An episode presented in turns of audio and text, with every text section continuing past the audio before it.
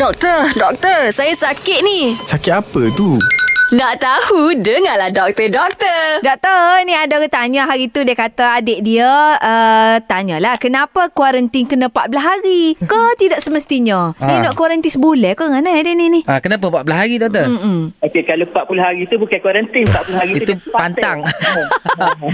Tu tahlil Mak Syah. Ha. Oh, ya, okey. Dia Balik. sebenarnya kebanyakan virus ni dia membiak dengan cepat dan dia juga mati dengan cepat lah. Ada virus yang secara- eh, yang yang keseluruhan generasinya daripada datuk, nenek dia tu hingga ke cucu-cicit tu ambil masa 3 hari matilah dia. tu. Matilah. Oh, okey, Oh, ada okey. setengah gitu. Hmm. 14 hari. Ha, jadi Oh. coronavirus COVID-19 ni daripada mula dijangkiti dia hingga 3 hingga 5 hari tu dia membiak dan mula menunjukkan simptom. Dan dalam masa 14 hari tu sebenarnya virus mati secara keseluruhan lah dalam masa 14 hari. Ah. Melainkan kalau dia dia rosakkan atau lemah ke apa organ-organ dalam badan manusia yang dijangkiti tu. Hmm. Hmm. Itu jadi panjang sampai sampai masuk ICU sampai berlalu. Oh, minta jauh lah, doktor. Tapi selalunya kuarantin Kuala Lentang ni belum tentu lagi kena doktor kan. Dia baru kuarantin je kan. Betul. Ha. Ya. Aku tahulah. Ah, Minta jauh lah doktor dari pakai dok lah kita doktor. Ha? Ha? Eh. Ke apa? Tak pedah syah tu nampak tu. Ah, ya peheh dah doktor.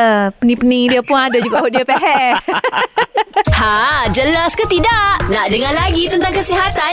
Dengarkan di Gegar Pagi setiap Ahad hingga Kamis pada pukul 9 pagi bersama Mat Syah dan Mat Zura.